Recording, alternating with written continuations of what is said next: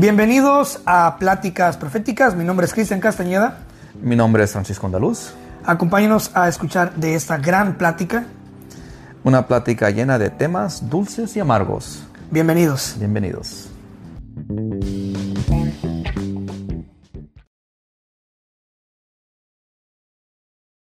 Damas y caballeros, estamos en el episodio número 14 y esta vez vamos a hablar de filosofía, así que Francisco, pongámonos serios. ¿Cómo estás? ¿Cómo estás, bro? Bien, bien, aquí estoy. Este, te quería contar algo rápido para que, este, para, pues para platicarlo y, y ya, este, platicar de filosofía después de, de, platicar esto es algo que, una tragedia que pasó en, mi rancho. ¿Me permites? Adelante, ¿por qué no? Dígame. No, este, uh, hoy en la mañana recibí unas noticias de, de mi ranchería de Coahuila, Guerrero, que un tío político y una prima eh, fallecieron cruzando un arroyo. Ahorita en México está lloviendo mucho y los arroyos llevan mucha agua, mucha creciente, mucha fuerza y, y desafortunadamente se llevó a, al tío ese y a, a una prima y, y, este, los encontraron sin, sin vida, ahogados. Entonces quería nomás, este, pues platicar eso, que estoy un poquito triste de eso, la verdad, un poquito en shock. La vida es, es como, como una espuma, no sé, se, se te va rápido entre las manos. Tenemos el destino de cierta manera marcado y cuando nos toca, nos toca y, y ya, es la hora. Entonces, este, muy triste con esta tragedia, Cristian. Pues lo siento mucho. Empezamos el podcast un poco oscuro, pero también muy bien porque precisamente es una, una excelente forma de empezar si vamos a hablar sobre la filosofía, porque es eso precisamente, eh, el no saber por qué estamos aquí, el no saber hacia dónde vamos, el no saber qué somos o quiénes somos, que nos llevó a crear una conciencia, ¿no? O empezar a preguntarnos las cosas, güey. Y sí, la vida es, es un suspiro, es una espuma. Cris, este, ¿por qué, ¿por qué escogiste el tema? Yo aquí enfrente de mí tengo unos libros de ciertos filósofos y me ha gustado mucho el tema, pero siento que no es como la historia, que se me da fácil. ¿Sí me entiendes? Yo te puedo contar historia de, de muchas culturas, de muchas regiones, de muchos tiempos, con detalles, con fechas, con exactitud, pero en la filosofía como que no se me da, no, no. No he podido tener ese control de muchos, este, muchos aspectos de, de la filosofía, pero me encanta. Me traje, traje este tema, traje este tema a la borda porque es precisamente eso. Dije, ¿dónde es una área donde yo no me siento seguro? ¿Dónde es una área donde no me siento que estoy pisando fuerte? ¿Dónde es una área donde pueda cagarla? ¿Dónde es una área donde pueda decir algo equivocado? Donde pueda, o decir algo correcto, ¿no? Entonces, ¿Sí? siempre el hecho de la, y por eso dije, el hecho de la filosofía o el hecho de filosofar y de tratar de entender o de comprender o traer un significado de algo, eh, te, hace, te hace crecer y te hace evolucionar. Y no sé, se me vino a la mente, he estado, he estado este, filosofando mucho internamente, este, sin referencias de nada, más que mi propia existencia. Y he estado eh, últimamente pensando mucho, filosofando mucho, adentrándome mucho en el psicoanálisis, este, en mi rol de, de, vida y en lo que hago y en el, en el alcance de lo que, de lo que hago y de lo que a dónde está llegando lo que hago y a dónde está llegando lo que estamos haciendo tú y yo con este podcast. Y dije, voy a, hay que traer un, un poquito de inconformidad, hay que traer un poquito de, de, de desbalance a la mesa. Y qué mejor que la filosofía, güey. La filosofía es, es, eh, es un escenario donde, donde los únicos eh, los uni la única audiencia es la crítica y donde sales completamente al desnudo, porque es filosofar, es, es abrir la, la, puerta a la mente y empezar a divagar en ideas y, y pescar cosas que a lo mejor puedan cambiar o revolucionar tu, tu propia forma de pensar y por ende eh, de pensar de la gente que te escucha, ¿no? Por eso dije, voy a traer un tema así como rarón, un tema que no se toque mucho, un tema incómodo, porque a nadie le gusta a nadie le gusta a veces preguntarse o profundizar en ciertas preguntas. Y no sé, dije, vamos a ver qué puedo escarbarle a la mente de Francisco, que seguramente, como sabes, como eres un experto en historia y todo ese show, pues tú sabes que no puede haber historia sin filosofía ni filosofía sin historia, ¿no? eh, están conectadas, van de la mano. Y para irte ablandando, quería empezar este podcast con un poema que escribí ayer, precisamente para este, para este episodio. Wow, eh, primera vez que recitas. Sí, primera vez. Te escucho. Y espero. Es para romper el hielo y para ir, para, para ir partir. Y ahorita regresamos eh, al punto inicial, que fue la, la, tragedia y la pérdida de dos seres humanos, que, que ahorita vamos a circular eh, a raíz de eso para sacar deducciones y a ver qué cosa interesante podemos aportar a la gente que nos escucha hoy, ¿no? Aparte, somos, somos pláticas proféticas y vamos a profetizar y vamos a hacer, hoy sí vamos a hacerle honor al nombre del podcast. Dice así. El poema se llama Viven, el poema se llama Viven tan felices. Y dice así, ¿listo? La primera vez que lo leo, ayer lo escribí en la tarde. Dice, viven tan felices, viven tan felices, los que no saben lo que brilla más, más allá de sus narices, los que no hacen destinos para sus pies, ni buscan que los ecos de sus voces les contesten sus dudas de vuelta como ecos en una cueva. Los que huyen del fuego, de la lluvia, de los vientos, del yunco, de la sierra, los que huyen del peligro de caer y crecer, viven tan felices. Los muertos olvidados de la historia por no crear la propia desde la torre más alta del intelecto. ¿Y ya? Así que, ¿tú cómo ves? ¿Qué piensas tú de, de las, de las, qué piensas tú de los seres humanos que, eh, o, o, de las civilizaciones que no hicieron por, por prevalecer, por, por existir o por crear una cultura o trascender mediante los pensamientos? Porque hubo muchísimas sociedades que, que fueron muy violentos, que fueron muy conquistadores mediante la fuerza, pero que al momento de tener poder pues eh, cadecieron de, de la comunión, de la estabilidad de la sociedad, ¿no? Por ejemplo, los persas que fueron, que fueron tan grandes y sin embargo cuando tuvieron el poder eh, y, tuvieron la oportunidad de poder controlar mediante el conocimiento y la filosofía, pues no, no la hicieron, ¿no? Interesante. Estoy pensando en algo, Chris, cuando dijiste esto de, estás hablando de culturas que no dejan mucho escrito, no dejan monumentos, son más, viven al, al día, no sé si no es por falta de intelecto, simplemente no se crea esa estratificación, stratification, estratas como niveles. Ajá. Sí, no, no, no entiendo tu, tu pregunta al, al, al 100%. Sí, o sea, ¿qué piensas, ¿qué piensas de aquellas civilizaciones que pudieron haber tenido, eh, que tuvieron potencial para prevalecer en la historia y no lo hicieron, solamente se quedaron en un punto donde hasta ahí llegaron mediante la fuerza y no, no prevalecieron o no aportaron tanto conocimiento a la humanidad, más que el hecho de poder conquistar, ¿no? Como los mongoles, también. los mongoles. Exacto, los mongoles. Esparta. Esparta, todos ellos. Pues pienso que cada cultura tiene sus, sus, este, su conciencia y, su interna y su cultura que desarrolla y le pone énfasis y muchas no le ponen énfasis en, filosofar, en entender, en, sus religiones, en, sus ritos. las que sí son las que sobreviven, los, los romanos de una manera pagana eh, en su mitología de su ciudad, como se creó con la historia de los dos cuates que fueron creados por, por una loba, ¿verdad?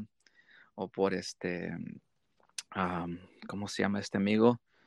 Uh, es, es un poema eh, de, de, este, del famoso poeta romano, de, de uno de los este, troyanos que se escapa y, va al norte de África y finalmente hace un campamento en, en Italia y, y el, se le considera también el fundador de Roma. Entonces la fundación de la ciudad es importante y cómo la ciudad llegó a reinar y a dominar todo el, Mediterráneo es, documentado por muchos historiadores, ¿verdad? Pero los griegos también, pero los judíos, los judíos más que nada una cultura de que su fe está basada en los libros, en el Torah, y, en el templo cuando van a hacer las, sus reuniones en el templo y a leer la palabra y tienen sus sacerdotes, era muy importante, ¿verdad? Son, son la gente del libro para los musulmanes, los judíos eran la, gente del, libro, The People of the Book. Y pues obviamente también la cristianidad, la Biblia ah, forma parte centro, central en, quién es un cristiano, cómo aprender de Cristo, leyendo las cartas de Pablo, leyendo los evangelios. En un futuro, ¿verdad? Cuando se canoniza y, crece la iglesia en, el cuarto siglo y, se hace la iglesia, la, la iglesia este, formal del, del imperio romano que ya está por caer, por cierto, no, no dura mucho después de que la, la cristianidad es aceptada y es, es, este, es aceptada y, y no no es aceptada, también este, propagada por, por el mismo imperio, como te digo, ya por caer el imperio romano. Pero nos estamos desviando mucho, Chris. Este, ¿Quieres regresar a, a, la, a la, pregunta? Quiero regresar a las bases. Vamos a regresar a las bases. Vamos a poner un escenario hipotético. Ya ves que a mí me encantan los escenarios hipotéticos. Sí, eres bueno para Vamos a regresar. vamos a regresarnos justo en el principio. Estamos en la era de las cavernas, ¿no? Sí. Eh, y el humano, o el hombre, o el semi-hombre, o cuasi hombre, como quieras llamarlo, empieza a pensar, ¿no? Empieza a razonar. Em, ¿Quién nos puso en este mundo? ¿Qué hago aquí? ¿Quién soy? ¿Qué es la vida? ¿Por qué estoy vivo? ¿Por qué tengo hambre, frío, sueño, miedo, calor? ¿Por qué siento que siento? Y se empieza a cuestionar y a preocupar, güey. ¿Por qué, ¿Por qué me preocupa estar vivo? ¿Por qué me preocupa mi propia existencia? ¿Por qué me duele ver cuando otro de mi especie muere, pero no me duele ver cuando otro de otra especie muere? Eh, ¿Por qué siento yo que soy diferente? ¿Por qué siento yo que soy único? Y si realmente soy único y luego volteas para arriba, güey, y mira las estrellas y por qué brillan y por qué se mueven y por qué la luna sí, qué es la luna, qué es ese foco que brilla y qué es el sol. Y empieza a crear todas esas, eh, esas, preguntas en su mente y entra una especie de semi preocupación mezclada con miedo y ansiedad. Y es cuando empieza su propio ego a, a, apuntar o a culpar, ¿no? Ah, llueve porque de arriba se nos escupe hacia abajo o esto arde por esto y empieza a crear todo ese sistema de mitologías, ¿no? Y empieza a pensar que un lobo es un dios, que un ave es esto, empieza a ver a los pájaros volar y dice, ¿por qué yo no vuelo? Entonces empieza todo este rollo de, creer, de querer, querer poderse explicar lo que está pasando y, y, lo miras en el, en el sentido de la palabra, o sea, la palabra en sí, filosofía, filos, amor, sofía, sabiduría o amor a la sabiduría, que no es otra cosa que pues el intento de este hombre primitivo por saber o por poder explicarse en su uso o en su alcance de su mente o primitiva su situación en el mundo y con el mundo, ¿no? Y con el universo. O sea, como no me lo puedo explicar, primero voy a inventarme una fábula, primero voy a inventarme algo, porque se dio cuenta de que podía inventarse cosas. Quiere decir que a mí me gusta pensar que antes, las tribus de antes, lo que reinaban eran grandes mentirosos. Eran grandes mentirosos, eran grandes, eh, digamos que sacerdotes o eran como grandes, como el típico, ¿cómo se llama? El típico chamán, Que, que tenía la capacidad de, que se dio, que se dio cuenta que tenía la capacidad de echarse una buena mentira y, podía, eh, mediante esa mentira, aplacar el hambre en su tribu, aplacar la preocupación, aplacar el hecho de que no se sabía qué es lo que iba a pasar en el, en el mañana, ¿no? Entonces la filosofía eh, es, es el amor por, por querer, por querer este, explicarse las, las cosas y, y el querer saber si somos autores o personajes de la historia o de la narrativa de la creación, ¿no? Este, tú ¿Cómo, obviamente tú eres más, más inclinado a la religión, al cristianismo que yo? Eh, ¿qué, ¿Qué tan importante crees tú que fue el invento o el, o el, digamos, no el invento, sino la fabricación o, la terminación del cristianismo para el mundo? O sea, ¿crees tú que el cristianismo vino a darle al mundo eh, una nueva imagen? ¿Crees tú que la fe eh, le vino a dar un mejor curso a, a, los filósofos de antes que solamente divagaban y se imaginaban dioses y se imaginaban eh, pues situaciones, ¿no? Fábulas, mitos, como estamos hablando de, de Dios, ¿no? De los dioses griegos, de Zeus, que, que de hecho, curiosamente, también de ahí viene la palabra Dios, ¿no? De Deus, de Zeus, Dios de dioses, y de You, que significa día y luz. Este, o como lo dirían, como lo dirían en náhuatl, Teotl, ¿no? El Dios. Pero, ¿qué, qué, qué tan importante, güey, crees tú que es la fe y, y la filosofía? ¿Qué, tú crees que una tenga más importancia que la otra? ¿Qué, qué crees que sea más relevante? ¿Creer, creer o, pensar? O crear, creer, crear. Eh, tener fe y decir, bueno, si yo creo en esto, se va a dar. O decir, ¿por qué estoy creyendo en esto? ¿Qué tal si mejor creo en esto y a lo mejor se da? ¿Cuál es tu punto de vista en eso? Si es que me explico. No, no. no entiendo bien la pregunta, pero estaba pensando en Te la voy a poner más fácil. Tienes un árbol enfrente. Tienes un árbol enfrente, güey. Nadie te ha dicho que es un árbol. ¿Ok? Nadie te ha dicho que es un árbol. Tu mente, tu razonamiento, te va a decir, eso parece algo que sale de la tierra. Eso parece algo que brota de la tierra, ¿no? Y le empieza a dar un sentido. Y quizá, filosofando sobre esa raíz que sale hacia arriba, llegues tú a concluir que eso es un árbol, ¿no? Y, le, y termines inventándole el nombre. Entonces, ahora estás enfrente del mismo árbol y tú tienes la fe de que eso es algo magnífico, de que eso es algo maravilloso y mediante la fe y, de, que tú crees que eso es bonito y que tú crees que eso es lindo y que tú crees que eso es importante, mediante esa fe, quizá llegues también al mismo resultado.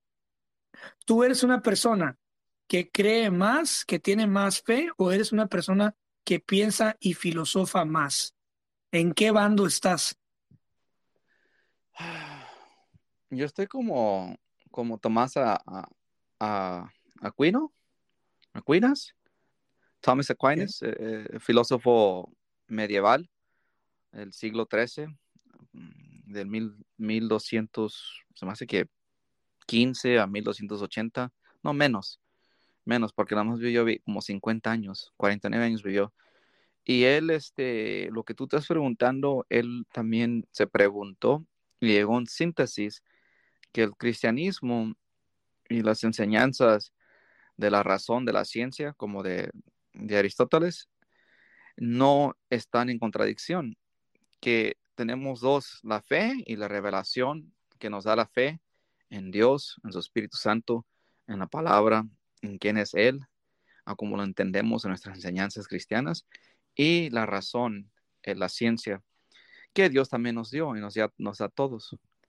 Entonces yo pienso que hay muchas cosas de mi fe que yo jamás podría explicarle a alguien, solo que ellos tuvieran fe también. Yo no puedo explicarle a alguien y, este, hacerlos entender que hay un Dios. Lo puedo hacer con mis acciones que me hagan ver bien, que dice la palabra que debes hacer. Deberías de, que las personas quieran y a Dios y vean que tú tienes a Dios en ti, que es un Dios bueno por tus acciones. Pero tú en usar tu razón y decir existe Dios y ganar a una persona sería, yo diría que casi imposible y no, no lo intentaría.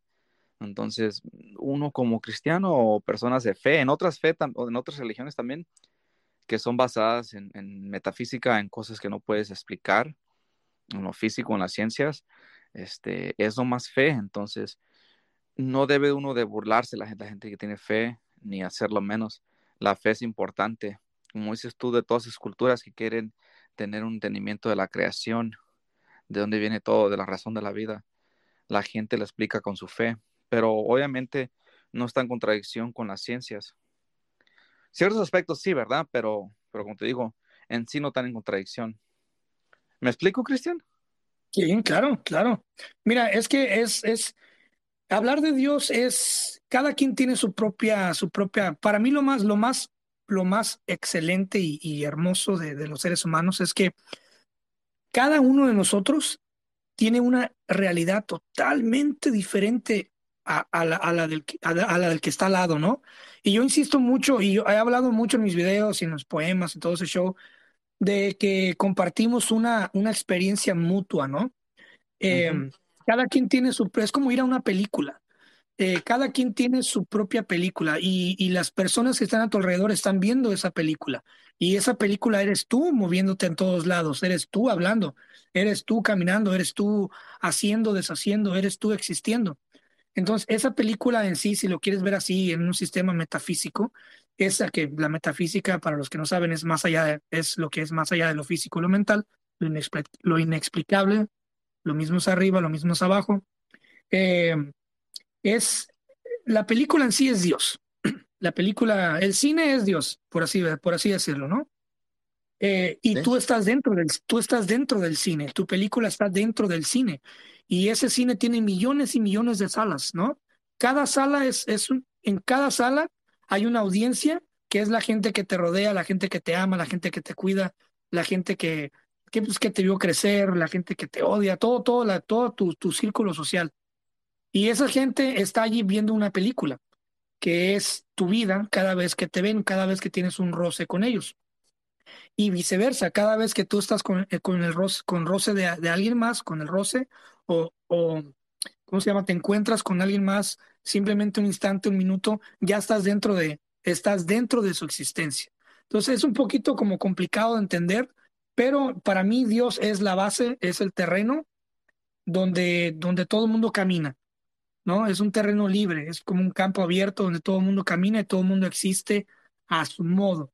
Y en sí eh, podemos ver que antes el, el, el ser humano comenzó a filosofar porque tenía miedo a las cosas, en, en, tenía miedo a las cosas que pasaban a su alrededor. Y, y lo, que, lo que más daba miedo en aquellos entonces, y sigue dando miedo, yo creo que va a seguir dando miedo este, conforme avance la, eso nunca se va a ir, porque tu cuerpo pues busca sobrevivir, es la muerte. Entonces yo creo que el, el, miedo a morir, el miedo a la muerte, el ver a alguien querido morir, dar el, el golpe en el piso y, y, no volverlo y saber que no lo vas a volver a ver en tu vida, este, y que por más que lo intentes y lo golpees en el pecho no va a poder revivir, e, ese miedo de pérdida, de sentir que tu sangre o, tu carne se va, eh, lo lleva al ser humano a refugiarse en creencias, lo lleva a refugiarse en, en inventarse un consuelo, en inventarse eh, dioses, en inventarse eh, causas, dogmas, rituales. Por ejemplo, una, de las grandes preguntas que yo he leído en, libros de, metafísica y en libros de filosofía eh, es a dónde van los a dónde van los difuntos, ¿no? ¿A dónde van los difuntos y por qué nadie oh, vuelve? ¿No? Entonces, ¿por, ¿a dónde van los difuntos y por qué nadie vuelve? Si realmente hay hay algo tan grande del otro lado, tan chingón, tan bonito, tan tan de evolución, tan de perfección, ¿por qué nadie vuelve a mostrarnos? ¿no? Eh, esa, es una, esa es una pregunta muy, muy profunda, güey. Todas las culturas las... Te iba a decir, Chris, que todas las culturas lo, tocan. Los griegos, en la Iliada, no en la Iliada, en la Odisea, hay una escena donde Odisios va al mundo, se me hace Odisios, Ulises, y habla con los muertos y regresa del, del mundo de los muertos, del, del este, Sheol o, o, lo que sería el, este, ay, otra palabra, se me, se me escapa del griego, en la Biblia también hay un ejemplo de uno que, que va a Lázaro y dice, hey, este, tócame mi, mi lengua con, con, una gota de agua, dice, me estoy, me estoy quemando. En todas las culturas hablan de ese, de ese viaje a ese mundo y si puedes regresar y qué, cómo se ve ese mundo. Muy interesante ese tema y ahorita estamos hablando pues de... Y, te digo, o sea, la pregunta, la eterna pregunta es a dónde van los difuntos y por qué no vuelven, ¿verdad? Eh, Obviamente el miedo de pensar que cuando uno muera hasta ahí, o sea, se borra, ya, te vas, ¿no?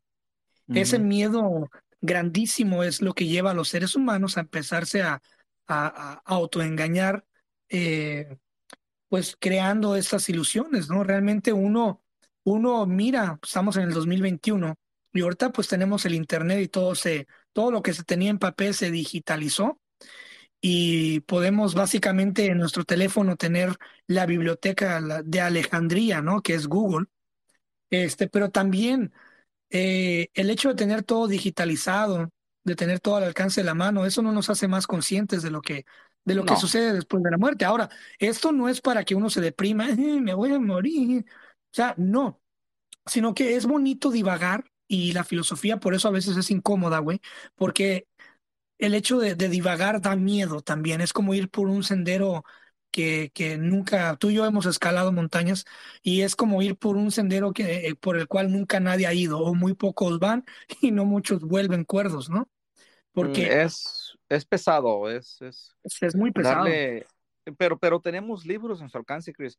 Mira, este, todos hemos tenido ideas y ya luego te das cuenta que pues no son originales. Yo siempre he tenido en mí un poquito de, de este Spinoza. Había un filósofo llamado Spinoza, Baruch Spinoza, nacido en Ámsterdam en, el siglo XVII.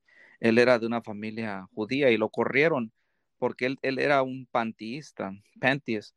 Él creía que Dios se encontraba en todo, que Dios era parte de su creación. No estaba fuera de su creación, estaba parte de su creación. So, Dios era madera, eran los árboles, era un pájaro, Dios era tú, era la energía total de todo. Tenía esos tipos de ideas y creía que en la, en la Biblia, en el Torah, el Torah, había este, contradicciones. Entonces, él lo terminaron corriendo y él terminó como una vida muy pobre, ah, limpiando y haciendo lentes para, para anteojos, lentes uh, óptico, óptico lenses, este, lijándolos. Entonces, este, un filósofo famoso. Obviamente, yo me gustaría hablar para la gente que quiere aprender poquita filosofía. Hay un libro famoso, muy suave, que es ciencia ficción. Ah, se llama El mundo de Sofía, de una niña que le, le dan clases de filosofía y dentro del libro se da cuenta ella que es un personaje dentro del libro. Por obviamente, este, dentro del libro, la persona que, que se dice que, el, que le escribió el libro para su hija, pues también es, ficción. son como varias capas de, de conciencia, ¿verdad? De simulación, de creación en el libro. Pero muy suave el libro y explica a todos los filósofos.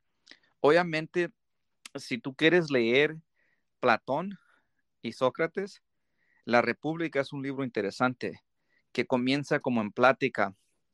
Ah, la República lo he estado leyendo poquito y voy como a un tercio, pero me interesa cómo, este, se me hace muy fascinante cómo ah, Sócrates llega al, puerto de, de, Atenas y se pone a platicar con los amigos y empiezan a discutir qué es justicia. ¿Qué es justicia en un gobierno humano o en vida? Y se hace una legata sobre una palabra. ¿Qué es justicia? qué es lo que es justo. Entonces, en este libro también hay una alegoria famosa de, este Platón o de Sócrates, de que habla de, unos, este, de unos este, señores que están, están este, en una cueva en cadenas y hay una alumbrada detrás de ellos y está abierta la cueva y ellos ven su realidad, este, nomás viendo figuras y sombras que deja la gente que pasa enfrente de la lumbre. Y ellos por toda su vida, como han estado, han estado atados y no pueden ver la fuente del, de la lumbre y que las, sombras no son reales, a uno de ellos lo sueltan y sale al mundo. Ya se da cuenta que en realidad todo lo que vivió en la cuerva no era una realidad completa, era una realidad falsa. Y va y regresa a sus compañeros y les cuenta, pero como ellos están tan atados a su realidad, se enojan con él y lo matan. Que me lleva a recomendarles a que vean la película de Matrix. Yo nunca veo las películas más de una vez. Siempre una película la veo una vez, por muy buena que esté. No me apetece volver a ver porque hay muchas películas que ver. Diferentes versiones o diferentes películas. Pero The Matrix es la película que he visto más de 20 veces. Me fascina la película. Y esa película pues está hecha por dos hermanos que eran, eran este, maestros de filosofía en la universidad. Entonces las recomiendo. Esa película es como el libro de Platón, de que toda la gente que está en el Matrix, en la película, si han visto la película, está en una civilización, está en una, computadora. Piensan que están vivos, pero pues obviamente están, están en, un programa de computadoras y están usando su cerebro, las máquinas, como batería. Entonces, muy, muy recomendado ese libro, El Mundo de Sofía. obviamente La República de, Platón y la, la película Matrix. me encanta la película, Chris. Imagino que la has visto, ¿no? Sí, claro, claro. Yo llegué a ser muy adicto a la Matrix y a decodificar todo, todo eso. Muy interesante porque eh, hay algo que está surgiendo eh, que se llama metaverso. Entonces, la gente que nos está escuchando, eh, googleen esa palabra, metaverso. Detrás de ese metaverso o de ese concepto de metaverso están obviamente Elon Musk, están obviamente Amazon, está obviamente eh, Facebook, sobre todo Facebook, que son los que, que están saliendo con, con esa bandera de, de, que ellos quieren crear las realidades virtuales. ¿Se hace cuenta? El metaverso lo que se quiere hacer y lo que se va a hacer, o lo que ya se está haciendo, pero no nos han, no lo han revelado todavía. Lo que quieren estos eh, magnates de la, del tech, de la tecnología, es poder crear simulaciones de espacios recreativos virtuales, donde mediante tu Oculus del Facebook, tus, tus, tus lentes, puedas accesar a estos espacios recreativos por ciertas horas y para poder accesar a esos espacios recreativos, eh, obviamente tendrías que pagar en criptomonedas o en las monedas que se vayan a estar inventando. Por ejemplo, Facebook puede inventar su propia criptomoneda, mm, por así decir, que ya lo están empezando a hacer mediante las estrellitas. Ya si tú haces, si tú eres un influencer y haces un live en Facebook, eh, puedes tú comprar estrellitas. Por ejemplo, puedes comprar 20 estrellas por un dólar, un ejemplo. Y si se conecta a Francisco Andaluz y ese vato te cae bien y te encanta lo que hace y lo quieres apoyar, le donas una estrella y equivale a un centavo, ejemplo. Entonces, toda esa currency, toda esa moneda, ahora tú puedes usar tu, tu dinero de verdad y transformarlo en moneda de Facebook o utilizar Bitcoin, utilizar Dogecoin, Shiba Coin, todas esas monedas Ethereum para poder pagar con estas, con y entrar a estas realidades virtuales. Ahora, ¿Qué es lo que vas a encontrar en esas realidades, realidades virtuales? Pues simplemente todo. Al momento de que tú entras, tú puedes ver tu propio avatar, puedes ver tus manos y tú puedes experimentar mediante ciertos sensores en tus, en tus lentes lo que es volar, lo que es brincar, una especie como de Minecraft para, para adultos. Puedes crear tu casita, puedes crear esto y obviamente hay ciertas regulaciones donde si tú este, dices algo inapropiado o haces algo, te desconectan, te sacan y te banean, ¿no? Y ya no puedes volver a entrar. Este, entonces, eh, ya estamos acercándonos mucho a eso de la Matrix eh, mediante el metaverso. Y, ya viene pronto. O sea, ahorita, por ejemplo, se está desarrollando en Facebook. La otra vez estaba viendo un live de ah. Zuckerberg y estaba desarrollando, ya lo está desarrollando, pero con, con una especie de avatars como de caricatura donde ya puedes, por ejemplo, asistir a una, a una reunión y caminar dentro de, la, de tu propia oficina, pero simulada, sin tener que estar ahí. O sea, hmm. puedes tú caminar hacia, hacia el comedor o hacia la, sala de juntas y estar ahí presente sin estar presente. Y otros avatars o otras personas te pueden estar viendo también en tiempo real y pueden estar conversando en tiempo real. Entonces, en un futuro muy cercano, se van a hacer estos espacios de realidad virtual eh, recreativos, donde tú vas a poder comprar tu piso, o sea, tu derecho a estar ahí y poder permanecer y poder crear tus cosas, ser un, eh, o sea, crear, si eres un artista, puedes tú tocar en esas realidades virtuales, en esos espacios virtuales para otros asistentes y ellos pueden donar su dinero virtual a tu cuenta virtual. ¿Sí me explico? Y ya cuando salgas de ahí, cuando te desconectes, porque los espacios van a durar creo que cinco horas o diez horas, ya cuando se acabe tu tiempo, ya todos van para afuera y al día siguiente ya se hace otro, otro rollo de actividades. Y Facebook está detrás de todo eso, Microsoft también. Entonces, ya vienen, por ejemplo, tú puedes ir a un concierto de una banda que te guste, Green Day, un ejemplo, desde tu realidad virtual. Y tú puedes comprar tu ticket para estar más cerca de ellos, del de ellos, pero virtualmente. Y puedes estar viendo todos los avatares caminando sin tener que estar tú ahí. Simplemente relájate en tu sillón, en tu sala, con tus palomitas, te sientas con tus lentes que van a crear unos lentes nuevos que tienen sensores y tú puedes estar sintiendo el beat de la música como si realmente estuvieras ahí. Simulación de clima, simulación de, de olor, O sea, un, desmadre, es como un casco. Entonces, la Matrix está más cerca que nunca y está muy interesante que lo hagas, que lo hagas, que lo hagas dicho y, y no, no está lejos de la filosofía. Está, está más cerca de la filosofía que nunca porque todo es un, todo, todo es una espiral, güey. Todo se eh, regresa a su punto. E, esa película, Cristian, si tú le pones atención y, y te gusta la filosofía, es como un caldo de todo. Mira, fíjate, fíjate para los que han visto esa película de, Matrix o de Matrix. Esa película pone la filosofía griega cuando van a ver al, a, la, a, la, a la Oracle, a la, ¿cómo se dice en español? Oracle, a la señora que predice el futuro. oráculo. Oráculo. Neo es como Cristo, él es el Salvador, ¿verdad? Este. Que Neo ah. significa one, al revés, uno, el uno. Uno, exacto. no, no, no sabía eso, pero fascinante. Él es como el Salvador, es como el, Mesías, ¿verdad? En la película. Obviamente allí vas a tener filosofías, la filosofía griega de Platón, de, Aristóteles, vas a tener de todo a todo. Tienes a, Descartes, René Descartes, mm, y, más otras, pero es interesante cómo mezclan todo en la película. Y eh, la verdad, tú estabas hablando también de, la fe entre crear y la realidad y cómo crear es poderoso, la mente es poderosa. Si tú ves en la, segunda parte, en la película y en la tercera parte, llega un punto donde Neo, Neo o Neo, él tiene poder en el Matrix de quebrar las reglas y al último en la, en la vida real también. Fuera del Matrix empieza a quebrar las reglas. Porque tiene, porque descubre que, que puede mezclar eh, la, la, realidad del metaverso que es la Matrix con la fe. O sea, tú sabes, tú tienes fe en ti mismo de que mediante las herramientas que tienes en tu mano puedes modificarlas.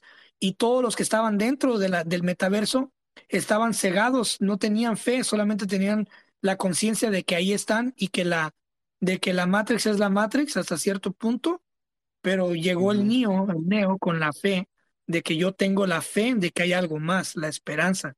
Entonces, como te digo, todo va ligado, todo, todo vuelve, es una espiral. Cris, te quería preguntar una pregunta yo y quiero girar el tema un poquito diferente. Basado en lo que dijiste tú de lo que está pasando con las redes, de que estamos cada vez más conectados y se está volviendo como, como una, una matrix, una matriz, un matrix. Este, te iba a decir, ¿tú crees que los humanos somos más o menos inteligentes que los humanos de, hace unos siglos. Somos, estamos más informados, pero somos menos inteligentes. Mm. ¿Y cómo haces, ejemplo, esa, cómo haces esa, esa, demarcación, esa, esa diferencia? Por ejemplo, yo ya sé, estoy informado de todos esos espacios virtuales que vienen, más o menos cómo van a funcionar, eh, porque pues, me gusta estar al día del tech, me gusta estar a, lo que viene, pero sin embargo, yo no te puedo desarmar un motor, yo no te puedo construir una casa, yo no te puedo y salir a cazar un búfalo, por lo menos, a lo mejor el, el 10% de toda la humanidad sabe cazar a la perfección, cierto porcentaje sabe construir un carro, cierto porcentaje sabe labrar, sabe hacer cultivar, sabe hacer eh, curtir carne, sabe hacer ciertas cosas, pero estamos, estamos tan desinformados de, de las mm. básicas y de las, de las esencias del ser humano instintivo que nos llevó a estar aquí y darnos el lujo de crear esos espacios invisibles. Entonces estamos más informados, más informados de la conectividad, del Internet y todo, y cada vez estamos más eh, apegados a esa teta virtual y estamos chupando de ahí, pero estamos, pero, somos menos, tenemos menos inteligencia de supervivencia humana, güey. Pero fíjate, Chris, sí, tenemos más conectividad y más acceso a más información, pero ¿quién, quién en realidad la aprovecha? ¿Quién está aprendiendo cosas? Estábamos hablando del TikTok y los algoritmos, el, algoritmo que, te da y te manda ciertos videos uh, basados a tus likes y las páginas que sigues, ¿verdad? ¿Qué páginas seguimos? ¿Qué estamos aprendiendo? Yo, yo sigo páginas de carpintería, de, del ejército, de, de historia, de, de historias de, de espanto o de misterio, cosas así, ¿verdad? qué es lo que me gusta leer. Y sigo leyendo libros en mi tiempo libre. sigo usando el Internet mm, para, para cosas interesantes. Le compartí en Facebook un video histórico que nadie lo miró, ni nadie lo, le puso like, ni nada, ni le puso cuidado, ¿verdad? Obviamente me gusta lo, me gusta lo chistoso, lo ligerito, lo, de nomás me río. Pero mucha gente es como gelatina, ya nomás tienen su trabajo, van al trabajo, pagan sus biles, ah, viven en lo, sensorial, en lo de los lo que lo sensorial, pues tus, tus, tus, este, lo, tus cinco sentidos, tus, gustos, tu comida. Vive una vida muy básica, muy nomás a comer, dormir y atender el cuerpo, las necesidades del cuerpo. Y, lo que es lo, lo, lo, superficial, pero muy, poca gente está aprovechando en realidad las bibliotecas digitales que tenemos, los videos, está creando contenido para enseñar a la gente. Obviamente mucha gente sí, pero también mucha gente no. pienso que hay mucha gente más inteligente que antes, pero también hay muchísima gente que tristemente su cerebro es una gelatina, su capacidad de concentrarse, y me incluyo también en esos. Yo mi capacidad de, este, de concentrarme ha bajado mucho. He sentido que ha bajado mucho. Antes yo podía leer un libro entero en, en un mediodía, ahora ya no puedo leer ni, ni 10 páginas sin desconcentrarme por el celular. Pensar incomoda y cansa, güey. Sin, independientemente, independientemente de, de, qué tanto conocimiento, de qué tanto hayas leído antes o de qué tanto eh, le hayas invertido al conocimiento, cuando tú piensas, tu cerebro entra en siempre que vas a empezar a, meditar o que empiezas eh, a, a pensar, te puedo interrumpir. Claro, ¿por qué no? pero tú, tú no estás de acuerdo que, que la, la, habilidad de concentrarte es, es un métrico de, de, de, inteligencia, de capacidades, no de sabiduría, pero sí de inteligencia y de habilidad cognitiva, de que tu cerebro funciona bien. ¿Cuántos en esta sociedad ya hemos bajado, ha bajado nuestro nivel de concentración? ¿Por qué TikTok es muy popular ahorita? Porque los videos están limitados a 30 segundos, un minuto o tres minutos. Porque más allá nuestro cerebro como que se, se le va la onda, te, distraes, ah, ya me aburrí esto, otro, lo que sigue. Estamos sobre, sobreestimulados, ¿no crees? Lo que pasa es que eso es lo que realmente se pretende. El algoritmo no es para que pienses, el algoritmo es para que estés entretenido. Acuérdate que tu atención es la nueva moneda del mundo. Tu atención es la nueva currency, la nueva moneda, la moneda. Tu atención es el nuevo, el nuevo fin. Eh, eh, por ejemplo, estaba viendo en la mañana que creo que por ahí está circulando la noticia de que el Bad Bunny ahora es el más escuchado sobre encima de los Beatles y Queen y Michael Jackson. Pero es porque... Espérame, déjeme vomito, espérame Chris, déjeme vomito acá en mi, cuarto, déjame mi voto para evitarme. Ah, Pero es porque, es porque esas canciones están llevadas hacia, están llevadas hacia la atención. There we go. Disculpa, sorry, ya. Ya estoy, ya. Entonces, como te decía, nuestra atención es el nuevo fin.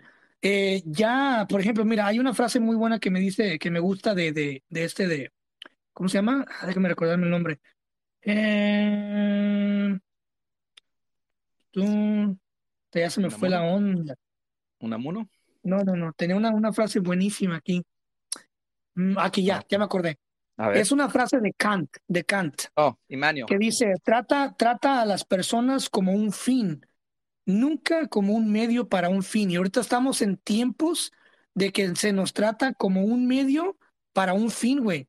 O sea, tú y yo somos el medio de Instagram, de, de, de Twitter, de Facebook, de, de, Telegram, de WhatsApp, de todo eso, para que ellos logren el fin, que es la monetización, güey. Tus influencers te usan a ti como un medio para monetizar. Por eso te dicen, ay, dime qué piensas en los comentarios, comenta aquí y dígame quién piensa, yo los leo. Ni madre, güey, nadie te lee, no le importa tu, tu opinión. Y cuando ellos dicen, ay, he estado leyendo los comentarios y me han dicho, es mentira, nadie se va a parar a leer mil, dos mil comentarios. Eh, pero ellos monetizan de tus comentarios, monetizan de tus reacciones, monetizan de que le hagas click play, de que le hagas swipe up, de todo, de cada segundo monetiza y también las redes sociales monetizan. Por eso es que ahora nuestra atención se ha reducido a 30 segundos, porque a nadie le conviene que uno tenga tiempo para filosofar. Dice por ahí que cuando uno tiene tiempo empieza a pensar puras pendejadas. Realmente no son pendejadas. Ese es un dicho estúpido. Ese es un dicho que te lleva a no pensar. Lo que uno no, lo que uno piensa no son pendejadas. Lo que uno piensa es claro, un dicho pero que dice es un dicho populacho, es un dicho populacho que invita a los jóvenes a la gente a no pensar, ¿No crees en ese dicho? No, ¿cómo crees? Dice en inglés, en inglés dice una mente, una mente desocupada es, es el, el, el, este, el playground del, del, diablo, es donde juega, se va a meter el diablo, una mente desocupada. Ah, y, una mente ocupada viendo, y una mente ocupada viendo TikTok no es, no es el playground del diablo, no es donde se va a meter el chamuco con una idea o con un coco wash. No sé, Chris, pero hay unos una mente, una mente desocupada es una mente creativa, Necesita uno, tú necesitas ocio para crear. Por eso, ah, mira, tengo muchos amigos eh, y te voy a poner un caso, un caso que me pasó hace dos días, que yo sé que la persona está escuchando el podcast, no voy a decir su nombre, pero llega este vato y me dice, me dice, me dice, hey, este, he estado escuchando tus podcasts, man, me, encantan, el Pláticas Proféticas está bonito, está padre, me, me encanta. Y me dice, hey, te quiero compartir un archivo, algo que estoy escribiendo, pero eh, no sé cómo hacerlo. Le dije, ok, mira, primero, ¿cuántas hojas llevas? No, que 20 hojas. Ok, ¿cuánto tiempo llevas escribiendo esas 20 hojas? Tres años. Ok. ¿Por qué llevas tres años en 20 hojas? Y se queda callado. No, es que no tengo tiempo, es que mi ¿Qué estás escribiendo? ¿Ficción? Mm, ahorita, te, ahorita te cuento, ahorita te cuento y empieza a darme todos estos pretextos del por qué no tiene él concentración para sentarse a escribir, güey. Y me empieza a preguntar, ¿cómo le haces tú? Que tienes dos podcasts, que ya sacaste cuatro libros, que esto, que el otro. Y yo veo que siempre te la pasas ocupado. Y dije, mira, en primer lugar, ¿cómo le hago yo? Es querer es poder. Y el sentido y el valor de crear que yo tengo no lo tiene cualquiera porque es mi sentido y mi valor. Para mí crear es algo muy sagrado, para mí crear es algo eh, metafísico, si lo quieres llamar, es algo muy poderoso porque sé que se va a quedar. En algún lugar del mundo, del universo va a flotar cuando yo no esté. Entonces, para mí eso es muy sagrado, es una huella, es un, es un, es un footprint. Chris, ¿es, satisfacción, ¿es satisfacción y necesidad tu arte o también es vanidad? ¿Es más vanidad o, es más satisfacción propia que qué? trae? ¿Sabes qué? Buena pregunta.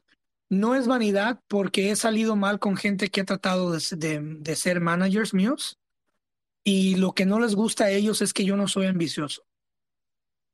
Eh, una vez tuve un manager que lo, lo contraté para, pues para crecer las redes y para todo este show, ¿no? Y que me manejara un par de eventos. Y me dice el güey, hey, es que eh, todo esto que tienes es oro puro, eh, o sea, eh, y yo no veo que le muevas, güey, yo no veo que monetices, yo no veo que hagas esto, o sea, yo no veo que esto vaya a ninguna parte.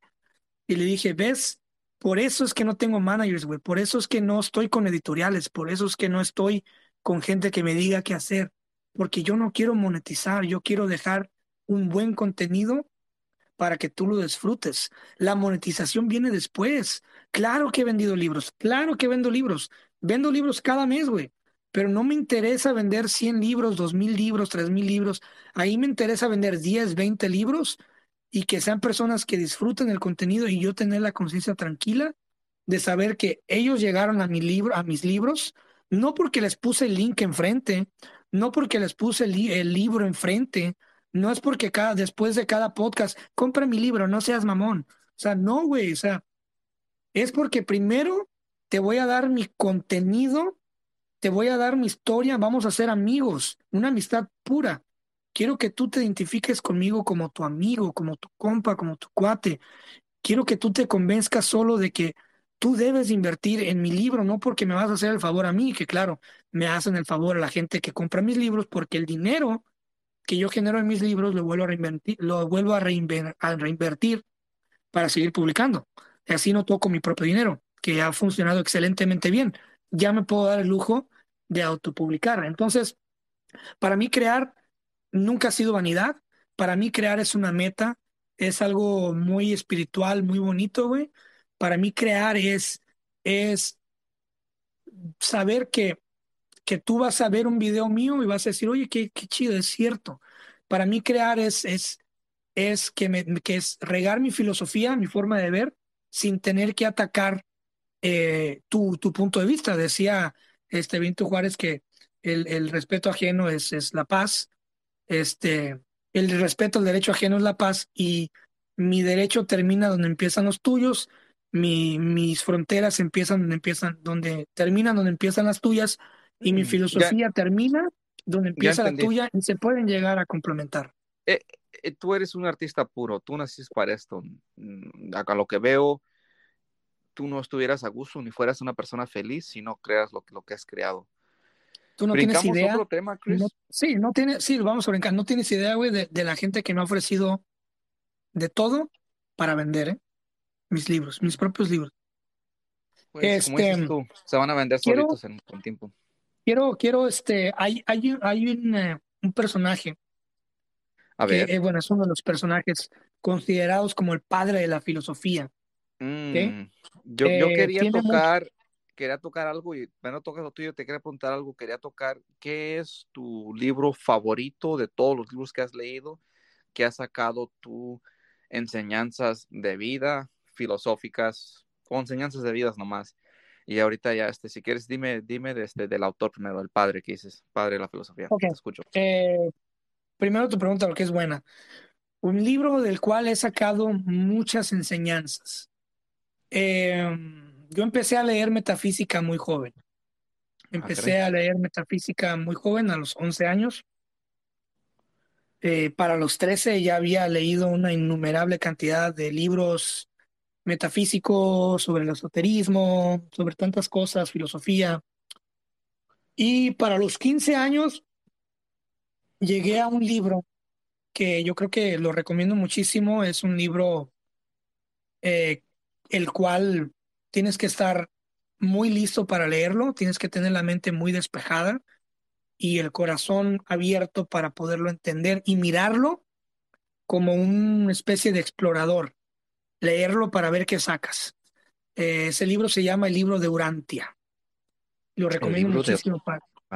El libro de Urantia. Es un libro del que si tú eres muy religioso, muy apegado a un dogma, no lo vas a disfrutar. Es un libro en el que si eres una persona atea, lo vas a disfrutar. Es un libro eh, que si eres un científico, lo vas a, lo vas a disfrutar. Si eres un metafísico, lo va, te va a encantar. Y es un libro sin cortes comerciales. Es un libro muy pesado, un libro muy profundo, de conocimiento muy profundo que te, te, te, te eriza la piel, te, te, te abre los ojos y dice, oye, te pone a pensar mucho. Ese es un libro muy profundo que yo lo recomiendo siempre y cuando ya hayas este, leído un poco de budismo, sobre todo el libro de Buda, las enseñanzas de Buda. Lo recomiendo si ya leíste el libro del Kibalión, enseñanzas egipcias. Lo recomiendo si ya leíste un par de Biblias de diferentes religiones. Este, que yo, como yo, que he leído tres Biblias de tres diferentes religiones. Eh, lo recomiendo mucho si ya estudiaste libros de, filosofía. Hay un libro para principiantes de filosofía que les recomiendo muchísimo. Es un autor mechuacano que se llama eh, Rius, R-I-U-S. Él es de Morelia, Michoacán. Y sacó un libro que se llama Filosofía para principiantes que te desglosa con dibujitos, güey. Más claro no se puede.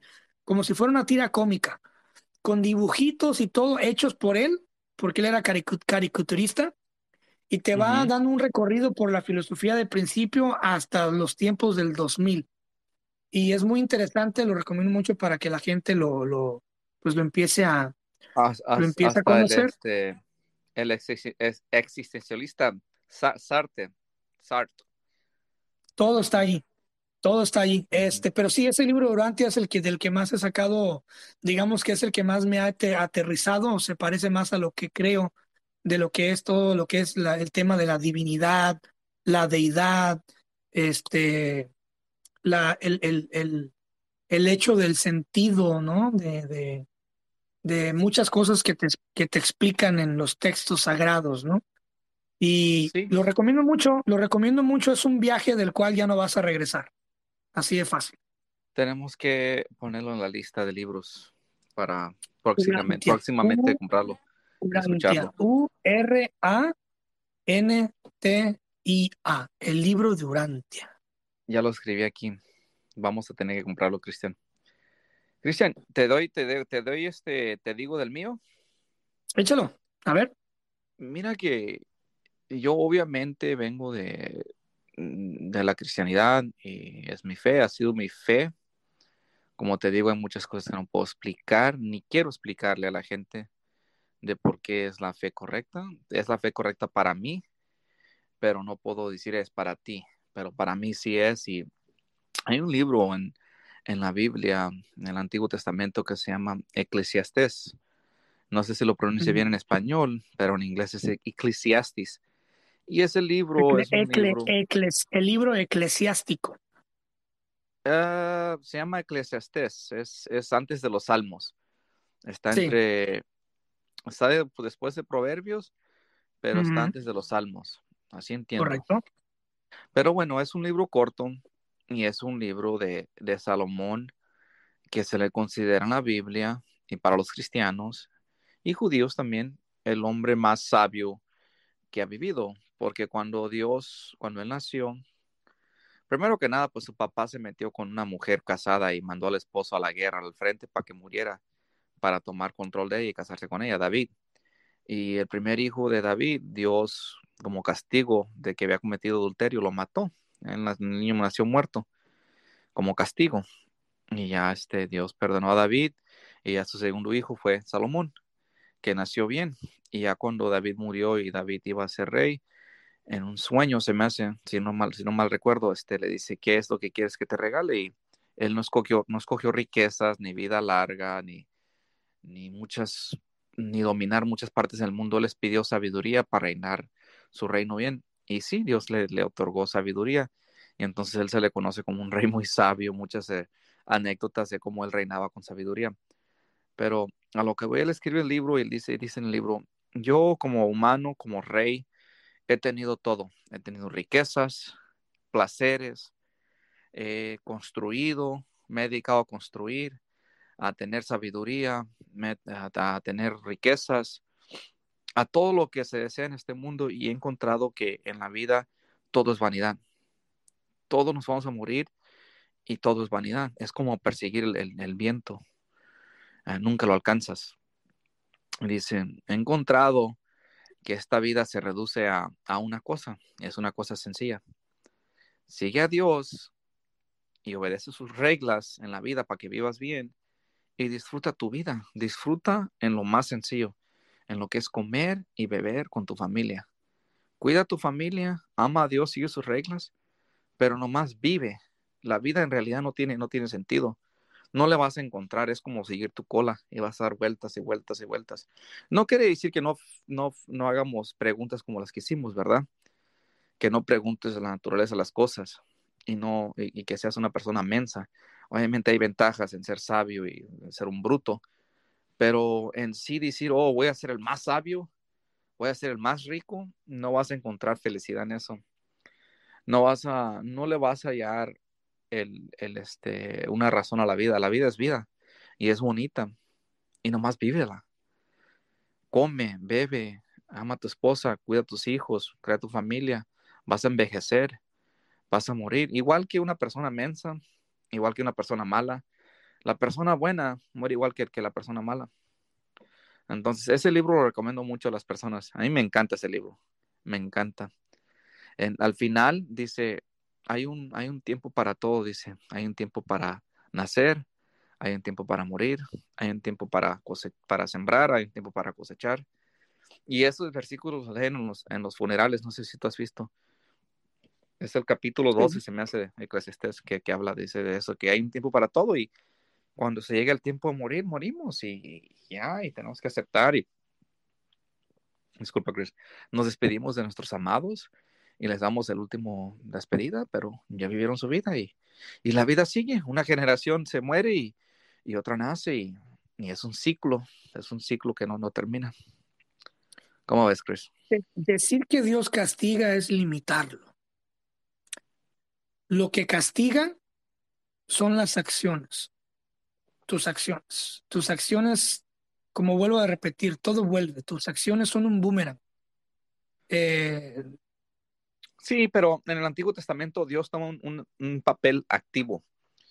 Eh, castiga a Israel cuando Israel se porta lo mal. lo que pasa es que es, que así se le veía, se le veía en aquellos tiempos, güey. O sea, se le veían, se le, se le, se le, se le atribuía eso, pero ahora puede ser, se puede ya pensar de otra forma, se puede decir que eran, eran las, o sea, haz de cuenta, si tú, Israel, en aquel entonces no, no eran blancas palomas, o sea, había demasiado desmadre. O sea, si tú vas y provocas y haces innumerables tonterías como sociedad, te van a venir a consumir, son efectos.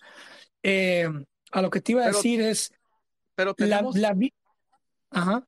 Pero tenemos mucha gente que piensa ahorita, Chris, que dice, hey, mucho cristiano ahorita dice, este país va a caer por la falta de moralidad. Mucho cristiano, judío, mucha gente que cree en fe. ¿Por qué estamos en guerra con el mundo musulmán? ¿Por qué? Porque ese mundo dice, hey, el occidente ya no tiene a Dios. Eso ya se, ya se, el tren ya se fue sobre la barranca y ya dejaron a Dios, entonces ya es una cultura secular, inmoral, cochina que va a ensuciar a nuestras culturas. Nosotros vamos a seguir siendo teocráticos porque nosotros no vamos a abandonar la fe. Entonces está muy curioso cómo en nuestra cultura mucha gente que todavía tiene la fe se ve como minoría. Mucho cristiano se ve, se ve perseguido, se ve, se ve abandonado, se ve atacado. Yo te digo, Chris, porque yo tengo ciertos puntos de vista éticos que las personas te, me han atacado de una manera muy fea, agresiva. Y es más, es, es el aborto. Muchas chicas, tengo como dos mujeres que me han dicho, cállate la boca, tú no eres mujer, tú no puedes opinar sobre el cuerpo de una mujer. Obviamente, hoy en México, la Corte Suprema de México, en este caso ético, de ética y cultural, ya México no va a poder, uh, la, este, no va, este, la, la, ¿cómo se dice, Chris? La, la, palabra, se me fue la palabra, este, la Procuraduría, no lo puedo decir. Procuraduría. El, este, oh my God, se meten unas palabras en los dos idiomas, pero no van a, no van a arrestar a la gente que, que, que, que, haga un aborto. México lo tenía penado, estaba penalizado y ahora ya es, es, ya no lo van a penalizar, ya no es penalizado. Me imagino que nacionalmente en los 32 estados de la República Mexicana ya tú puedes abortar y no hay consecuencias. No sé hasta cuánto, hasta cuánto sea el, el término, si sea casi nacer el bebé o, o, ciertos meses, porque aquí así son los Estados Unidos. Estados Unidos es como hasta los, no sé, casi en todos los estados tiene su límite. Tiene, el bebé tiene que estar de ciertos meses para abajo, más chiquito. En Texas ahorita va a ser seis semanas.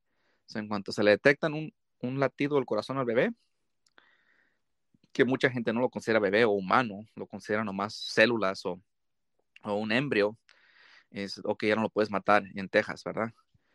¿Qué piensas, Chris? Lo que pasa es que tiene uno que salirse de su dogma para poder a veces eh, comprender al prójimo. Eh, cada quien ah. es libre, cada quien es libre de pensar lo que quiera de la puerta para adentro. Eh, una vez que ya abres la puerta y empiezas a gritar al que está del otro lado de la calle, a gritarle que está mal, yo creo que ya... Eh, Pero como sociedad pues tenemos ética, tenemos una ética que todos aceptamos, tenemos leyes que están basadas en moralidad. Eh, no podemos, ir ya tenemos comentarios, pero tenemos, tenemos una ética y tenemos, tenemos leyes que están basadas en la moralidad que tenemos como sociedad. En toda la sociedad de Estados Unidos, en los 50 estados, no puedes tú golpear a tu esposa porque te respondió. Tú puedes decir, decir pues es mi religión, es mi, mi, libertad religiosa porque mi religión me dice que la mujer me tiene que hacer caso y si me levanta la voz o no me obedece, pues yo la puedo, le puedo meter sus, sus cachetadas y ya se me, se me alinea la mujer. O tenemos, tenemos este, leyes que decidimos como sociedad, entonces, este, ah, el, el, aborto va a ser uno, entonces las personas, las personas como yo, que creen que no, no es correcto, vamos a opinar y vamos a querer que no sea moral. La prostitución, prostitución, no queremos que es moral y no queremos que sea legal. muchos países lo tienen legal, Distrito Rojo en, en Amsterdam. ah, ciertas drogas, no queremos que es, es, es, beneficioso para la sociedad que se usen. Ciertas sí, ciertas no, y eso lo decidimos. Entonces, hay, hay moralidad, hay leyes que van basadas de la dogma, pero eh, no quiere decir que estás mojado tu religión, quiere decir que estamos diciendo como sociedad. Entonces, este, las personas domácticas vamos a tener un, dicho en nuestras leyes democráticas. ¿Quieres tocar los, los comentarios, Chris, y, cerrar? Eh, yo diría que el que esté libre de pecado que tire la primera piedra, ¿no? Ah, eh, este tema, este tema es, es demasiado profundo y... Vamos a dar la vuelta después. Para, para poder tú tener la razón, tienes que tener piel en el asunto. Cuando las mujeres, y aquí, aquí te va neutral, ¿eh? es algo neutral. Cuando una mujer te dice, cállate, tú no eres mujer, no sabes lo que se siente estar embarazada de un cabrón que te violó y saber que vas a tener a un hijo de una pésima experiencia, es un caso, ¿qué es? Eh, un hijo de una pésima experiencia, que esa, ese, ese niño va a crecer o niña, eh, no solamente para recordarte todos los días de eso que te pasó, sino se va a parecer a esa persona. Eh, también, por ejemplo, se da mucho el caso de que una chavita sale con un chavo, ejemplo, a una disco y pasó lo que pasó y al día siguiente, pues cada quien por su lado, después a la semana se da cuenta que quedó embarazada vas y buscas al tipo, el tipo nos hace responsable, termina siendo un patán, termina siendo un monstruo que lo único que hace es arruinarte la vida. Este, no, no por el niño, sino por el hecho de que tienes ahora que soportar a un tipo con el cual nunca tuvieron una relación afectuosa, con el cual nunca hubo un, sino que ahora como que de, de golpe, de lleno, despiertas a la realidad de que ahora tienes un hijo de una persona que pues... Y también la otra es que pues pues como uno no se puede embarazar, güey, uno no puede saber lo que todo el desmadre físico que provoca un embarazo en una mujer, güey, toda la transformación física. Y sin mencionar el dolor de parto, cabrón, que al momento de que casi se parten a la mitad del dolor. Entonces, yo estoy en una posición donde necesito ver cómo evoluciona esto para poder tener un, pues, un criterio. Realmente a mí yo creo que tenemos tenemos este, problemas más profundos y el aborto es, es un, solamente la punta de uno de todos los icebergs que vienen mm. arrastrando que vienen que viene arrastrando la sociedad. Este también lo mismo estaba cuando estaba también cuando cuando empezaron a, a legalizar el, el, matrimonio gay, todo el mundo dio vueltas para arriba y, y yo les decía, una vez me dijeron, ay, que el matrimonio gay, que no sé qué, le dije, ah, güey, mi hermana es lesbiana. Yo crecí con una hermana lesbiana. Amo a mi hermana, la quiero mucho. Tiene sus defectos como toda persona, pero la quiero mucho. Es mi hermana, ya se casó, aceptó a su pareja, tienen un hijo juntos. Y el niño no va, no va a crecer a ser gay. Yo veo cómo lo crían, yo veo cómo están criando a ese niño y nada que ver, nada que ver. O sea, yo he visto dos hombres también en físico crear a un amigo mío que ya tiene 23 años y no es gay, ya está casado y tiene una hija. Em, Yo soy muy cerrado. Son estos cambios. Son estos cambios eh, que la, la especie humana va a atravesar y te aseguro que no es la primera vez que hay esto, estos cambios. Este, quién sabe, porque uno, uno no tiene conciencia, güey. O sea, para saber cuántas veces no ha existido la humanidad cuántas veces los meteoros o qué sé yo, algún desastre gigantesco, nos, cuántas veces nos, nos han borrado del mapa, ¿no? Y hemos tenido que volver a renacer de entre las cenizas. A lo mejor este es uno de mil intentos. Uno de mil intentos. Es que tú no tienes, no tenemos noción qué pasó hace mil años porque no estuvimos hace dos mil años, hace tres mil años. A lo mejor este es otro intento de la humanidad por evolucionar. Y, y, a lo mejor esta vez lo que nos va a fregar es el dogmatismo de, asumir que un Dios que no conoces, que no, que no sabes al 100% qué es lo que es, pero sabes que está y que no sabes si realmente es bueno o malo, eh, le atribuyes el hecho de que es malo o es bueno. Yo creo que tenemos demasiadas libertades, güey, en estos tiempos y una de ellas es, es, es la libertad de opinar. Todo mundo, todo mundo opina. Y, y el hecho de tener este poder, esta libertad de opinar, hay que tener mucho cuidado, güey, porque uno termina opinando puras estupideces. Eh, por ahí una, me crucé, me crucé con una, con una canción de, de, voy a citar a Residente, Calle 13, donde el vato, donde el vato le tira, creo que es la, la, la, la canción se llama La Cátedra. Me la mandas, y, me la mandas. Y le tira, sí, y, le, y le tira a un rapero que le, a un rapero que le tira a él y a su familia. No sé cómo estuvo, empezó el beef ahí. Y el vato, el vato le dice, le dice, le dice René al, al, al rapero, le dice, tú, dice, tú criticas, tú, tú criticas al aborto pero dime, ¿cuándo te han violado a una hermana? Y eso se me quedó así como que, oh, shit. O sea, si a ti te violaran a tu hija, te violaran a tu hermana o, o, no sé, o sea, si tú estuvieras en una situación donde te llaman un día y te dicen que un cabrón violó a tu hermana eh, y, te estás en esa situación donde, donde ella no quiere tener eso, eh, eh, o sea, tener es, es, es ese producto de esa violación. O sea, te vas a sentar allí con todo tu dogmatismo, decir, tenlo porque... Y entonces el, día de mañana que tu hermana pase toda una vida hasta, lo, hasta la vejez amargada porque tuvo, porque tiene un recordatorio constante de algo que no quiere, y también que ese producto, ese, ese, ese, ese niño crezca y que se dé cuenta después y genere un... O sea, es un desmadre ahí, o sea, es, es muy complicado. Yo creo que para poder opinar bien, bien, bien como se debe de, como se debe de ser, necesitas realmente sentarte a platicar con una mujer frente a frente, güey. Y, decirle, oye, ¿tú qué crees? Y si te dice que sí o que no, y, escuchar, sentarte enfrente de una mujer, tu novia o lo que sea, y decirle, hey, tú como mujer, o sea, ¿cómo te sientes? Eh, ¿Tú qué sientes? No, que mira, que los cambios es algo sagrado, es lo más, lo más puro, íntimo que tiene una mujer, es crear una vida, y tu cuerpo se transforma, tu vientre se, se agranda, tus, tus senos se llenan de leche, tus pies se inflan, empiezan todos sus cambios hormonales, un día lloras, otro día estás contento, otro día tienes hambre y todo este desmadre y, y, aparte tienes todo ese tren de conciencia de que sabes de que tienes tienes tienes esa culpa o y ahora que lo estás haciendo realmente nomás porque no quieres quedar mal con el cura o no quieres quedar mal con con la sociedad que te que te que te rodea y entonces es, un rollo muy grande, es, un rollo muy grande. Y yo, yo puedo basar, me puedo basar en un tema que ya pasó, que es el lesbianismo, cuando la gente se flipió porque, hoy se iban a casar los gays. Güey, mi hermana es, es, es, mi hermana es lesbiana y se casó y, a mí no me afecta, yo la veo feliz, de hecho la veo más estable que nunca,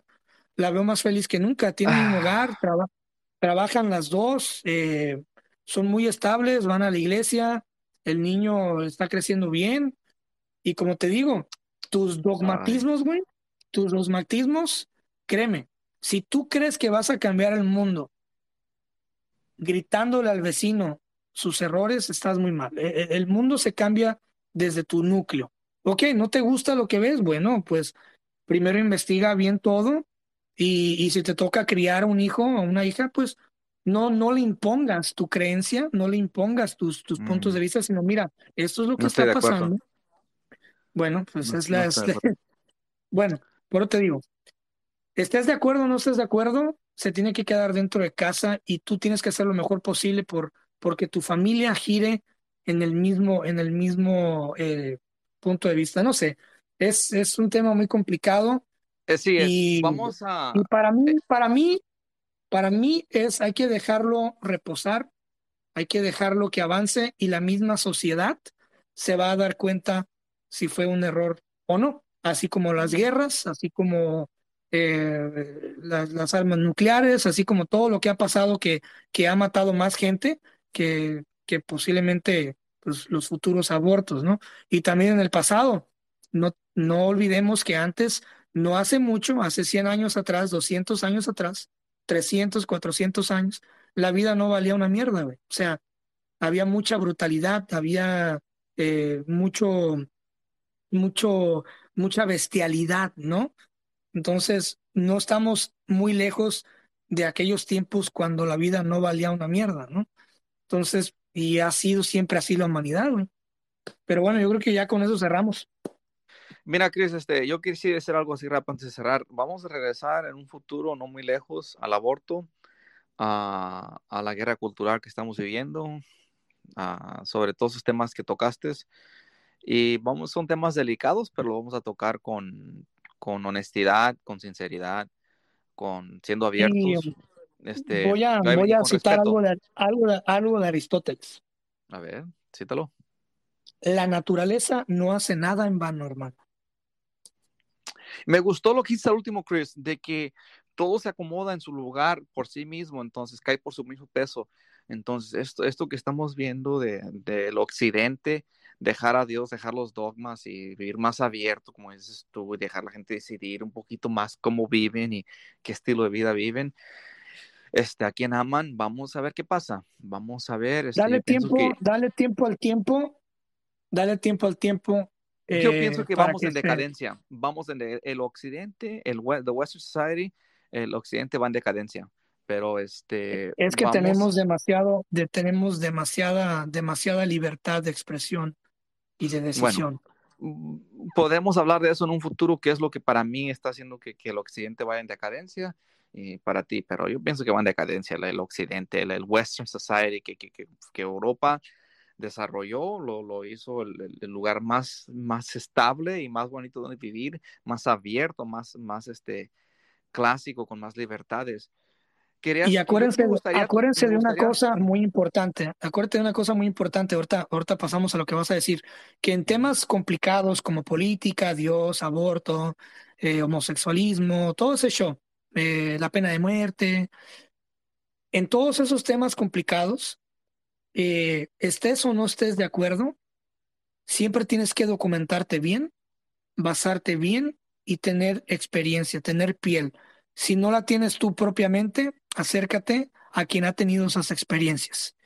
Agarra sus experiencias y construye tu punto de vista. Pero construir tu punto de vista nomás porque hay una ola de moda de lo que está pasando, yo creo que para para poder tener una buena, una buena opinión, siempre tienes que buscarla fuerte o acercarte a alguien que lo ha, que lo ha padecido y, ver los puntos de vista. Ya si dos, tres personas comparten el mismo punto de vista que se arrepintieron de haberlo hecho, entonces ya dices, puta, entonces si dos o tres personas se han arrepentido y las tres coinciden en esto, pues en base a esto me voy a, pues voy a empezar a fundar mi, mi opinión. Pero si ves de cinco personas, ejemplo, que tres dicen que sí y dos dicen que no, pues entonces tienes que seguir investigando, tienes que seguir viendo y preguntando, güey. Acuérdate que filosofar es preguntar y preguntar es filosofar. Pero dime, ¿qué ibas a decir? No, yo no iba a decir nada, me gustaría tocar los comentarios, tenemos mucho que no, no tocamos comentarios, vamos a ver qué sale, ¿te parece, Chris? Yo me gustaría tocarlos, no sé si tú quieres este, darle reproducción a los, a los comentarios. Eh, no me hago responsable de lo que se puede decir en comentarios, no reflejan mi opinión ni la de Francisco ni vamos a comentar mucho, ni vamos a comentar mucho sobre ellos. Esperemos que sean buenos. Si son buenos, quizás es un comentario breve. Y digo, digo, esto, digo esto porque a raíz de que antes tocábamos comentarios, eh, nos fue muy mal en Google Podcast, nos pusieron como, como no, pa, no apto para, para menores o algo así. Y apenas ya nos quitaron la restricción, así que, pero de todas maneras, yo hago, hago acto, acto legal de decir que ninguno de los comentarios aquí eh, reflejan nuestras opiniones y porque no tenemos control de ellos, realmente no sabemos qué dijeron, así que eh, pues si quieres reproducirlos, adelante. Yo no tengo nada que Son de Andrés, son de Andrés, son cinco y se ven serios, pero si, si el primero no es serio, pues ya no damos a los otros, a los otros cuatro. Vale, vamos a ver, yo no tengo nada que comentar más que pues, escuchar y terminar. Espera, pues, estoy teniendo un poquito aquí, eh, estoy bateando un poquito aquí con Dale tú, Chris, ¿le das tú? Vamos a tocar el último de Andrés. A ver, ahí va. Oh, no es nada, Chris. Este, hola, ¿qué tal? Eh, te estaba escuchando. Soy de Ecuador. Eh, no sé, es un tema eso de... Es que imagínate nacer, o sea, tu, tu pensamiento es, es, tuyo, ¿no? Tu, tu, tu, forma de vivir y cada uno tenemos eh, tu forma de vivir, pero si es que en su momento, o, pongámoslo así, si las personas nacen, ¿sí? Cuando nacen, ya saben que van a morir, ya tienen eh, la vida hecha, ¿cuándo vives? ¿Seguimos o, paramos? Como tú veas, sigue, eh, vives cuando sabes que vas a morir. ¿Sabes que vamos a parar? Lo que nosotros discutimos fue más que suficiente, se puso bueno al último.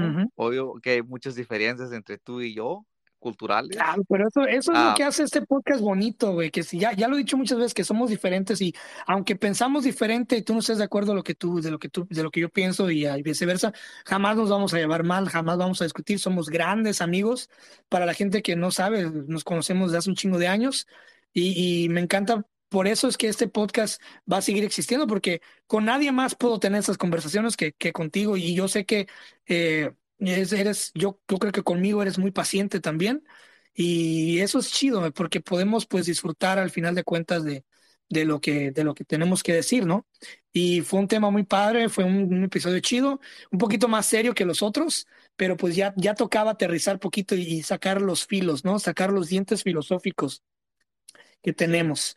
Este, y cuando, cuando, ya para cerrar, ¿cuándo te das cuenta, cuándo vives si sabes que vas a morir? Empiezas a vivir cuando sabes que te vas a morir, güey. O sea, ¿por qué, ¿por qué tienes que empezar a vivir cuando sabes que tienes cáncer y te mueres en un año? O sea, si ya, si ya tienes 15 años, ya sabes que te vas a morir en cualquier segundo. Ya viste muertes, ya viste accidentes, ya viste.